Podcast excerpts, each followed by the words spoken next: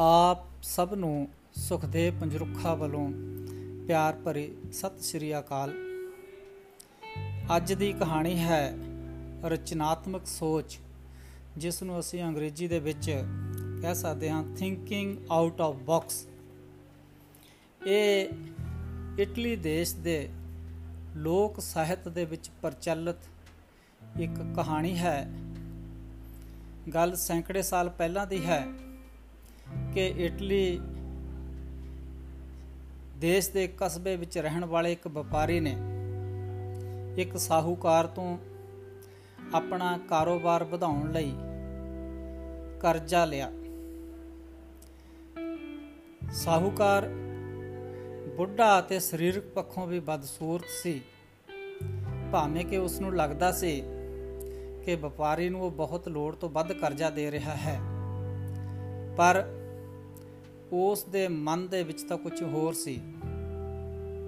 ਅਸਲ ਵਿੱਚ ਉਹ ਸਾਹੂਕਾਰ, ਵਪਾਰੀ ਦੀ, ਦੇ ਸੁੰਦਰ, ਸੁਸ਼ੀਲ ਤੇ ਸੁਨੱਖੀ ਲੜਕੀ ਉੱਪਰ ਅੱਖ ਰੱਖਦਾ ਸੀ। ਬਦਕਿਸਮਤੀ ਨਾਲ ਵਪਾਰੀ ਦਾ ਜਿਹੜਾ ਵਪਾਰ ਹੈ, ਉਹ ਨਾ ਚੱਲ ਸਕਿਆ। ਵਪਾਰ ਵਿੱਚੋਂ ਫੇਲ ਹੋਣ ਕਾਰਨ ਵਪਾਰੀ ਸਾਹੂਕਾਰ ਦਾ ਕਰਜ਼ਾ ਨਾ ਮੋੜ ਸਕਿਆ। ਸਾਹੂਕਾਰ ਬਾਰ-ਬਾਰ ਵਪਾਰੀ ਨੂੰ ਕਰਜ਼ਾ ਮੋੜਨ ਲਈ ਜਲੀਲ ਕਰਨ ਲੱਗਿਆ। ਇੱਕ ਦਿਨ ਮੌਕਾ ਪਾ ਕੇ ਸਾਹੂਕਾਰ ਨੇ ਵਪਾਰੀ ਨੂੰ ਆਪਣੇ ਅੰਦਰ ਦੀ ਮੰਦ ਭਾਵਨਾ ਨੂੰ ਉਜਾਗਰ ਕਰਦੇ ਹੋਏ ਕਿਹਾ, ਜੇਕਰ ਤੂੰ ਆਪਣੀ ਲੜਕੀ ਦਾ ਵਿਆਹ ਮੇਰੇ ਨਾਲ ਕਰ ਦੇਵੇਂ ਤਾਂ ਮੈਂ ਤੇਰਾ ਸਾਰਾ ਕਰਜ਼ਾ ਮਾਫ ਕਰ ਦੇਵਾਂਗਾ। ਵਪਾਰੀ ਵੱਲੋਂ ਕੋਰੀ ਨਾ ਕਰ ਦੇਣ ਤੇ ਇੱਕ ਵਾਰ ਤਾਂ ਸਾਹੂਕਾਰ ਨੂੰ ਲੱਗਿਆ ਕਿ ਸ਼ਾਇਦ ਉਸ ਦੀ ਗੱਲ ਨਹੀਂ ਬਣੇਗੀ। ਪਰ ਆਪਣੀ ਅਗਲੀ ਚਾਲ ਚੱਲਦੇ ਹੋਏ ਸਾਹੂਕਾਰ ਕਹਿਣ ਲੱਗਿਆ ਕਿ ਮੇਰੇ ਕੋਲ ਇੱਕ ਹੋਰ ਸਕੀਮ ਹੈ। ਮੈਂ ਇੱਕ ਥੈਲੀ ਦੇ ਵਿੱਚ ਦੋ ਪੱਥਰ ਪਾਵਾਂਗਾ, ਇੱਕ ਕਾਲਾ ਪੱਥਰ ਤੇ ਦੂਜਾ ਚਿੱਟੇ ਰੰਗ ਦਾ। ਤੇਰੀ ਲੜਕੀ ਖੁਦ ਉਸ ਥੈਲੀ ਦੇ ਵਿੱਚੋਂ ਬਿਨਾਂ ਦੇਖੇ ਇੱਕ ਪੱਥਰ ਕੱਢੇਗੀ। ਜੇਕਰ ਉਸ ਦੇ ਹੱਥ ਵਿੱਚ ਚਿੱਟਾ ਪੱਥਰ ਆਇਆ, ਤਾਂ ਮੈਂ ਤੇਰਾ ਸਾਰਾ ਕਰਜ਼ਾ ਮਾਫ ਕਰ ਦੇਵਾਂਗਾ। ਤੇ ਤੇਰੀ ਲੜਕੀ ਨਾਲ ਵਿਆਹ ਵੀ ਨਹੀਂ ਕਰਾਂਗਾ। ਪਰ ਜੇਕਰ ਕਾਲਾ ਪੱਥਰ ਨਿਕਲਿਆ, ਤਾਂ ਕਰਜ਼ਾ ਤਾਂ ਮੈਂ ਤਾਂ ਵੀ ਤੇਰਾ ਮਾਫ ਕਰ ਦੇਵਾਂਗਾ। ਪਰ ਤੈਨੂੰ ਆਪਣੀ ਲੜਕੀ ਦਾ ਵਿਆਹ ਮੇਰੇ ਨਾਲ ਕਰਨਾ ਪਵੇਗਾ। ਪਿਤਾ ਦੀ ਮਜਬੂਰੀ ਨੂੰ ਦੇਖਦੇ ਹੋਏ ਵਪਾਰੀ ਦੀ ਲੜਕੀ ਨੇ ਸਾਹੂਕਾਰ ਦੀ ਸ਼ਰਤ ਨੂੰ ਮੰਨਣ ਲਈ ਹਾਂ ਕਰ ਦਿੱਤੀ। ਸਾਹੂਕਾਰ ਨੇ ਬਹੁਤ ਹੀ ਚੁਸਤੀ ਅਤੇ ਚਲਾਕੀ ਦੇ ਨਾਲ ਉਸ ਥਾਂ ਪਏ ਕਾਲੇ ਚਿੱਟੇ ਪੱਥਰਾਂ ਦੇ ਢੇਰ ਵਿੱਚੋਂ ਦੋ ਕਾਲੇ ਰੰਗ ਦੇ ਪੱਥਰ ਚੁੱਕੇ ਅਤੇ ਥੈਲੇ ਵਿੱਚ ਪਾ ਲਏ, ਜਿਸ ਨੂੰ ਦੁਬਦਾ ਵਿੱਚ ਪਿਆ ਵਪਾਰੀ ਤਾਂ ਨਹੀਂ ਦੇਖ ਸਕਿਆ, ਪਰੰਤੂ ਵਪਾਰੀ ਦੀ ਲੜਕੀ ਨੇ ਸਭ ਕੁਝ ਦੇਖ ਲਿਆ, ਪਰ ਉਹ ਫਿਰ ਵੀ ਚੁੱਪ ਰਹੀ। ਜਦੋਂ ਸ਼ਾਹੂਕਾਰ ਨੇ ਥੈਲੇ ਵਿੱਚੋਂ ਪੱਥਰ ਕੱਢਣ ਲਈ ਲੜਕੀ ਨੂੰ ਕਿਹਾ, ਤਾਂ ਲੜਕੇ ਹੌਲੀ-ਹੌਲੀ ਚੱਲ ਕੇ ਸਾਹੂਕਾਰ ਦੇ ਹੱਥ ਵਿੱਚ ਫੜੀ ਥੈਲੇ ਵੱਲ ਨੂੰ ਤੁਰ ਪਈ। ਤੁਰਦੇ ਹੋਏ ਉਸ ਦੇ ਮਨ ਦੇ ਵਿੱਚ ਹੁਣ ਕਈ ਸਵਾਲ ਪੈਦਾ ਹੋ ਰਹੇ ਸਨ। ਇਸ ਥਾਂ ਦੇ ਉੱਤੇ ਉਸ ਲੜਕੀ ਲਈ ਤਿੰਨ ਪ੍ਰਮੁੱਖ ਰਾਹ ਸਨ ਜਿਨ੍ਹਾਂ ਵਿੱਚੋਂ ਕੋਈ ਵੀ ਅਪਣਾ ਸਕਦੀ ਸੀ। ਪਹਿਲਾ ਇਹ ਕਿ ਥੈਲੇ ਵਿੱਚੋਂ ਕੋਈ ਵੀ ਪੱਥਰ ਕੱਢਣ ਤੋਂ ਇਨਕਾਰ ਕਰ ਦਿੰਦੇ। ਪਰ ਉਸਨੇ ਸੋਚਿਆ ਕਿ ਇਸ ਨਾਲ ਤਾਂ ਮਸਲਾ ਹੱਲ ਨਹੀਂ ਹੋਣਾ। ਪਿਤਾ ਦੇ ਕਰਜ਼ੇ ਦੀ ਤਾਂ ਕੋਈ ਗੱਲ ਨਹੀਂ ਹੋਵੇਗੀ। ਦੂਸਰਾ ਰਸਤਾ ਇਹ ਸੀ ਕਿ ਥੈਲੇ ਵਿੱਚੋਂ ਹੱਥ ਪਾ ਕੇ ਦੋਨੇ ਕਾਲੇ ਪੱਥਰ ਬਾਹਰ ਕੱਢ ਦਵੇ। ਅਤੇ ਸ਼ਾਹੂਕਾਰ ਦੇ ਧੋਖੇ ਨੂੰ ਨੰਗਾ ਕਰ ਦੇਵੇ।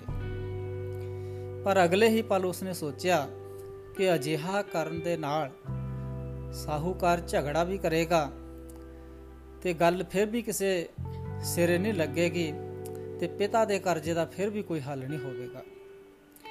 ਤੀਸਰਾ ਰਸਤਾ ਇਹ ਸੀ ਕਿ ਉਸ ਨਾਲ ਹੋ ਰਹੇ ਧੋਖੇ ਨੂੰ ਦਰਕਨਾਰ ਕਰਕੇ ਆਪਣੇ ਪਿਤਾ ਦੀ ਮਜਬੂਰੀ ਲਈ ਆਪਣੇ ਆਪ ਨੂੰ ਕੁਰਬਾਨ ਕਰਦੇ ਹੋਏ ਇੱਕ ਪੱਥਰ ਕੱਢ ਲਵੇ ਤਾਂ ਕਿ ਪਿਤਾ ਦਾ ਕਰਜ਼ਾ ਮਾਫ ਹੋ ਜਾਵੇ। ਅਕਸਰ ਦੇਖਿਆ ਵੀ ਜਾਂਦਾ ਹੈ ਕਿ ਮਜਬੂਰੀ ਵਿੱਚ ਬਹੁਤ ਸਾਰੀਆਂ ਬੱਚੀਆਂ, ਖਾਸ ਕਰਕੇ ਤੀਸਰਾ ਰਾਹ ਹੀ ਅਪਣਾਉਂਦੀਆਂ ਹਨ। ਪਰ ਵਪਾਰੀ ਦੀ ਲੜਕੀ ਦੇ ਮਨ ਵਿੱਚ ਤਾਂ ਕੁਝ ਹੋਰ ਹੀ ਚੱਲ ਰਿਹਾ ਸੀ।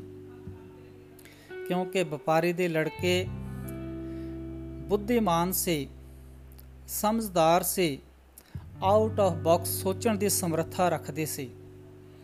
ਇਸ ਲਈ ਉਸਨੇ ਥੈਲੇ ਵਿੱਚ ਹੱਥ ਪਾਇਆ, ਇੱਕ ਪੱਥਰ ਕੰਬਦੇ ਹੱਥਾਂ ਨਾਲ ਥੈਲੇ ਵਿੱਚੋਂ ਚੁੱਕਿਆ ਅਤੇ ਬਹੁਤ ਹੀ ਅਣਭੋਲ ਹੋਣ ਦਾ ਦਿਖਾਵਾ ਕਰਦੇ ਹੋਏ ਬੜੀ ਫੁਰਤੀ ਦੇ ਨਾਲ ਉਹ ਪੱਥਰ ਥੱਲੇ ਜ਼ਮੀਨ ਉੱਤੇ ਸੁੱਟ ਦਿੱਤਾ। ਪੱਥਰ ਸੁੱਟਣ ਤੋਂ ਬਾਅਦ ਉਸ ਨੇ ਡਰਨ ਦਾ ਦਿਖਾਵਾ ਕਰਦੇ ਹੋਏ ਕੰਬਦੀ ਹੋਈ ਆਵਾਜ਼ ਵਿੱਚ ਕਿਹਾ, ਮਾਫ ਕਰਨਾ ਜੀ, ਮੇਰੇ ਕੋਲੋਂ ਗਲਤੀ ਨਾਲ ਪੱਥਰ ਹੇਠਾਂ ਡਿੱਗ ਗਿਆ। ਇਸ ਤਰ੍ਹਾਂ ਲੜਕੀ ਦੇ ਹੱਥੋਂ ਡਿੱਗਿਆ ਹੋਇਆ ਪੱਥਰ ਉਸ ਥਾਂ ਖਿਲਰੇ ਪਏ ਪਹਿਲਾਂ ਹੀ ਹੋਰ ਰੰਗ ਬਰੰਗੇ ਪੱਥਰਾਂ ਵਿੱਚ ਮਿਲ ਗਿਆ। ਸਾਹੂਕਾਰ ਇੱਕਦਮ ਗੁੱਸੇ ਵਿੱਚ ਬੋਲਿਆ, ਇਹ ਤੂੰ ਕੀ ਕੀਤਾ? ਹੁਣ ਕਿਵੇਂ ਫੈਸਲਾ ਹੋਵੇਗਾ? ਲੜਕੀ ਨੇ ਡਰਦੇ ਹੋਏ ਕਿਹਾ, ਕਿ ਫੈਸਲਾ ਤਾਂ ਹੁਣ ਵੀ ਹੋ ਸਕਦਾ ਹੈ। ਸਾਹੂਕਾਰ ਬੋਲਿਆ, ਉਹ ਕਿਵੇਂ? ਵਪਾਰੀ ਦੀ ਲੜਕੀ ਕਹਿਣ ਲੱਗੇ, ਠੀਕ ਹੈ, ਮੇਰੇ ਹੱਥੋਂ ਇੱਕ ਪੱਥਰ ਗਲਤੀ ਨਾਲ ਡਿੱਗ ਗਿਆ। ਪਰ ਦੂਜਾ ਪੱਥਰ ਤਾਂ ਅਜੇ ਵੀ ਤੁਹਾਡੀ ਥੈਲੀ ਵਿੱਚ ਹੈ। ਉਸ ਨੂੰ ਕੱਢ ਕੇ ਦੇਖ ਲਵੋ। ਜੇਕਰ ਉਹ ਪੱਥਰ ਚਿੱਟਾ ਹੋਇਆ, ਤਾਂ ਸਪਸ਼ਟ ਹੈ ਕਿ ਮੇਰੇ ਹੱਥੋਂ ਡਿੱਗਿਆ ਪੱਥਰ ਕਾਲਾ ਹੀ ਹੋਵੇਗਾ। ਤੇ ਜੇਕਰ ਥੈਲੀ ਵਿਚਲਾ ਪੱਥਰ ਕਾਲਾ ਹੋਇਆ, ਤਾਂ ਫਿਰ ਮੇਰੇ ਹੱਥੋਂ ਡਿੱਗਿਆ ਪੱਥਰ ਚਿੱਟਾ ਹੋਵੇਗਾ। ਇਸ ਤਰ੍ਹਾਂ ਸਾਹੂਕਾਰ ਖੁਦ ਆਪਣੇ ਲਗਾਏ ਹੋਏ ਜਾਲ ਦੇ ਵਿੱਚ ਖੁਦ ਹੀ ਫਸ ਗਿਆ। ਤੇ ਲੜਕੀ ਦੇ ਤਰਕ ਨੂੰ ਵੀ ਮੰਨਣ ਤੋਂ ਇਨਕਾਰ ਨਾ ਕਰ ਸਕਿਆ। ਥੈਲੇ ਵਿੱਚੋਂ ਦੂਸਰਾ ਪੱਥਰ ਕੱਢਿਆ ਗਿਆ, ਤਾਂ ਉਹ ਬਿਨਾਂ ਸ਼ੱਕ ਕਾਲੇ ਰੰਗ ਦਾ ਪੱਥਰ ਹੀ ਨਿਕਲਣਾ ਸੀ। ਤੋਂ ਸਾਹੂਕਾਰ ਨੂੰ ਆਪਣੀ ਕਹੀ ਹੋਈ ਗੱਲ ਮੰਨਦੇ ਹੋਏ ਬਿਨਾਂ ਸ਼ਰਤ ਸਾਰਾ ਕਰਜ਼ਾ ਮਾਫ ਕਰਨਾ ਪਿਆ। ਇਸ ਪ੍ਰਕਾਰ ਆਪਣੀ ਰਚਨਾਤਮਕ ਸੋਚ ਭਾਵ ਆਊਟ ਆਫ ਬਾਕਸ ਸੋਚ ਦੇ ਕਾਰਨ ਵਪਾਰੀ ਦੀ ਲੜਕੀ ਨੇ ਨਾ ਸਿਰਫ ਆਪਣੇ ਆਪ ਨੂੰ ਬਚਾਇਆ, ਸਗੋਂ ਆਪਣੇ ਪਿਤਾ ਨੂੰ ਸਾਹੂਕਾਰ ਦੇ ਕਰਜ਼ੇ ਤੋਂ ਵੀ ਮੁਕਤ ਕਰਾਇਆ। ਅੱਜ ਦੇ ਸਾਡੇ ਬੱਚਿਆਂ ਅਤੇ ਨੌਜਵਾਨਾਂ ਦੇ ਵਿੱਚ ਅਜਿਹੀ ਰਚਨਾਤਮਕ ਸੋਚ ਨਾ ਮਾਤਰ ਹੀ ਦੇਖਣ ਨੂੰ ਮਿਲਦੀ ਹੈ। ਇਸ ਲਈ ਜ਼ਿੰਮੇਵਾਰ ਅਸੀਂ ਬੱਚਿਆਂ ਨੂੰ ਨਹੀਂ ਕਹਿ ਸਕਦੇ। ਇਹ ਸਾਡੀਆਂ ਸਿੱਖਿਆ ਨੀਤੀਆਂ ਹਨ, ਜੋ ਬੱਚਿਆਂ ਨੂੰ ਸਿਰਫ ਤੋਤਾ ਰਟਨ ਕਰਨ ਲਈ ਹੀ ਮਜਬੂਰ ਕਰਦੀਆਂ ਹਨ। ਰਚਨਾਤਮਕ ਸੋਚ, ਕਿਤਾਬੀ ਗਿਆਨ ਨਾਲ ਨਹੀਂ, ਸਗੋਂ ਜ਼ਿੰਦਗੀ ਵਿੱਚ ਵਿਚਰਦੇ ਹੋਏ ਰੋਜ਼ ਦੀਆਂ ਸਮੱਸਿਆਵਾਂ ਨਾਲ ਦੋ ਚਾਰ ਹੁੰਦੇ ਹੋਏ ਹੀ ਵਿਕਸਿਤ ਹੋ ਸਕਦੀ ਹੈ। ਇਸ ਲਈ ਕਿਸੇ ਨੇ ਠੀਕ ਹੀ ਕਿਹਾ ਹੈ ਕਿ ਅਕਲ ਬਦਾਮ ਖਾਣ ਨਾਲ ਨਹੀਂ, ਸਗੋਂ ਜ਼ਿੰਦਗੀ ਵਿੱਚ ਧੱਕੇ ਖਾਣ ਨਾਲ ਆਉਂਦੀ ਹੈ। ਸਗੋਂ ਜ਼ਿੰਦਗੀ ਵਿੱਚ ਧੱਕੇ ਖਾਣ ਨਾਲ ਆਉਂਦੀ ਹੈ। ਬਹੁਤ ਬਹੁਤ ਧੰਨਵਾਦ। ਬਹੁਤ ਬਹੁਤ ਧੰਨਵਾਦ। Thank you